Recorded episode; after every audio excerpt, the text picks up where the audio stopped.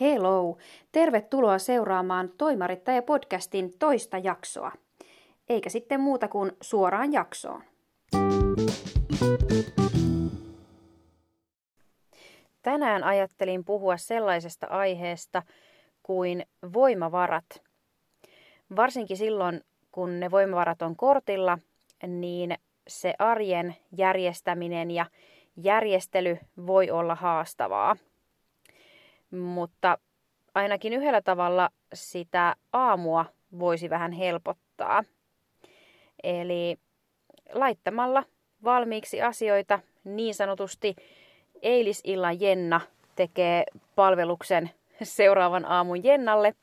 Eli laittaa niitä eväitä valmiiksi, vaatteita valmiiksi ja muuta tällaista, mitä tarvitsee sitten siellä ovenpielessä olla niin, että pääsee asunnosta ulos ja voi aloittaa työpäivän.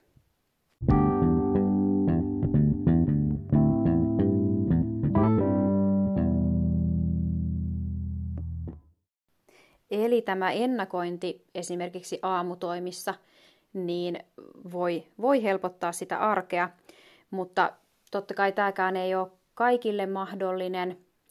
Sitten on ihmisiä, joilla on sellaisia sairauksia esimerkiksi, missä voimavarat on erittäin vähissä ja silloin se edellisenä päivänä tehty asia, hyvin pienikin, voi tuntua semmoisena kuormituksena, että se sitten syö siitä seuraavan päivän toimintakyvystä.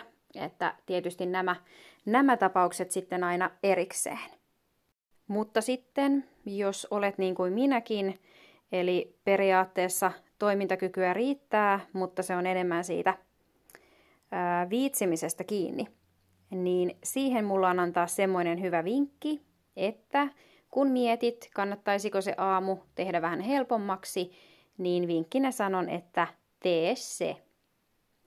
Vaikka sitten vähän hammasta purre, mutta aamulla sitä kiittää itseään, kun ei mene aikaa semmoiseen yleiseen sekoiluun.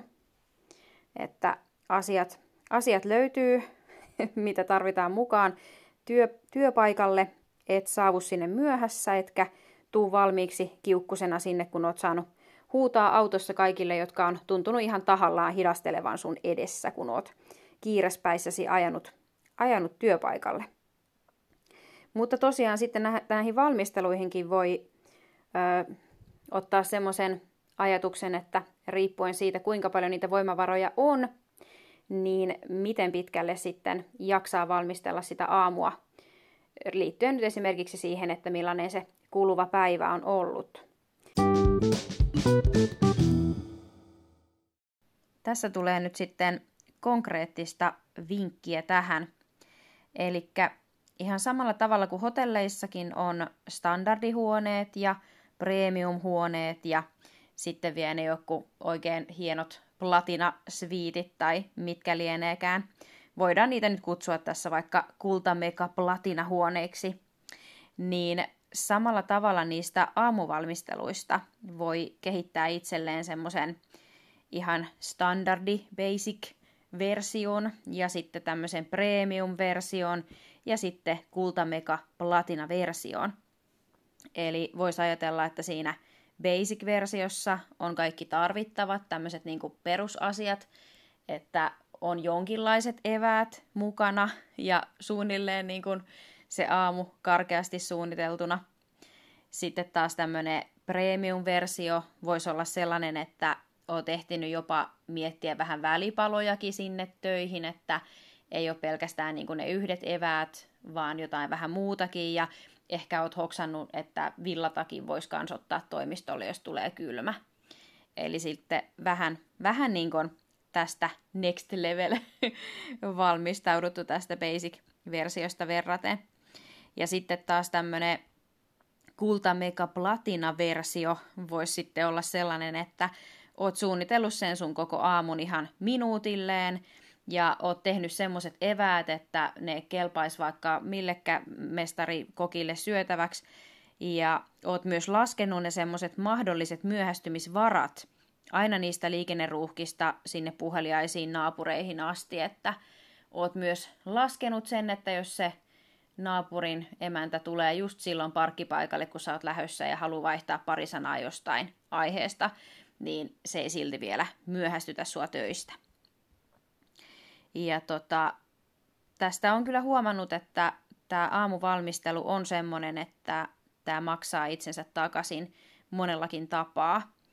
Että esimerkiksi kun siihen omaan työpäivään saa laskeutua rauhassa, niin itse ainakin koen, että on parempi siinä työssäni ja ennen kaikkea pidän sitä semmoisena ympäristötekona.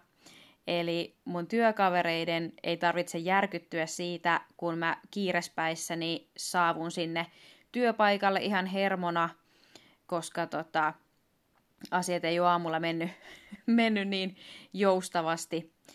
Niin tota, sitten kun mä oon ottanut kunnolla siihen aamuun aikaa ja saanut tehdä asioita rauhassa, enkä ole juossut tuolla tuhatta ja sataa, niin pystyn olemaan semmoinen mukava ja aurinkoinen työkaveri, joka pystyy olla läsnä heti työpaikalle saavuttuaan.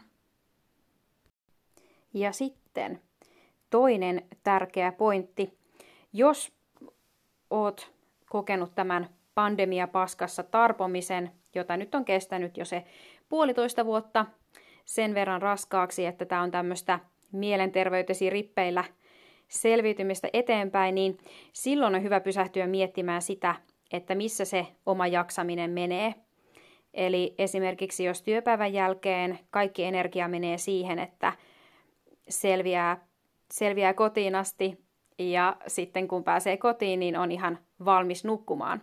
Niin silloin ehkä voitaisiin ajatella, että tämmöinen standardipaketti riittää, eli jos on suunnilleen ne asiat valmiina seuraavaa aamua varten. Ja sitten tietysti tämä palautuminen, että mitä se sitten onkin. Muistaakseni monissa oppaissa neuvotaan sillä tavalla, että se pitäisi olla mahdollisimman erilaista asiaa kuin mitä se sun päivätyösi on. Eli jos se on koneen ääressä istumista, niin sitten se voisi olla hyvä, että se sun palautuminen on jotain ihan muuta, esimerkiksi jotain luonnossa liikkumista, ulkoilemista, jotain, jotain muuta kuin sitä näytön tuijottamista. Ja itse olen huomannut, että siihen myös kannattaa kalenteroida sitä aikaa, että tulee, tulee sitten oikeasti kiinnitettyä huomiota siihen palautumiseen ja tehtyä myös, myös sen eteen jotain, että se aika ei meekään sitten jossain hommassa, mikä nyt oli ihan pakko tehdä, ja sitten unohtuukin se palautuminen kokonaan. Ja tästä kalenteroinnista voisin sanoa montakin asiaa. Varmasti siitä olisi yhden jaksonkin verran sanottavaa, mutta nyt tyydyn sanomaan vaan tällai lyhyesti, että itse olen sitä mieltä, että se kalenterointi ei mitenkään lukitse sinun elämääsi, ei kahlitse sitä, vaan se nimenomaan vapauttaa sinun elämääsi, kun pystyt jonkin verran kalenteroida sinne myös mukavia asioita itsellesi. Ja jos tämmöinen kalenterointi ja ajanhallinta kiinnostaa vielä enemmän, niin sitä aihetta varmasti tässä myöhemmin vielä käsitelläänkin, mutta siitä on olemassa myös hyvä kirja. Esimerkiksi Anna Perhon Antisäätäjä on semmoinen, mikä pureutuu tosi, tosi syvälle siihen ajankäyttöasiaan. Niin sitä voin kyllä lämpimästi suositella, jos aihe kiinnostaa. Ja sitten vielä loppuun pieni disclaimeri liittyen tähän palautumiseen.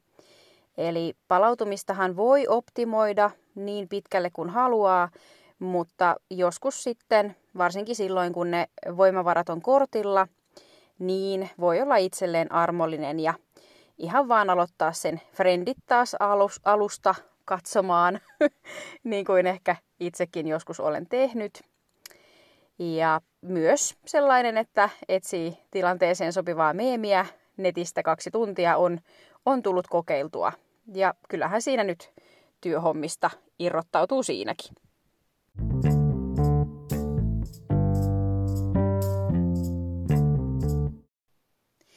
Tämä oli siis Toimarittaja podcast. Kiitos kun kuuntelit. Ja seuraavaksi meillä on sitten aiheena kolmannessa jaksossa tulevaisuuspalju. mitä ikinä se sitten tarkoittaakaan. Mutta siitä lisää ensi kerralla. Kiitos kun kuuntelit. Moikku moi!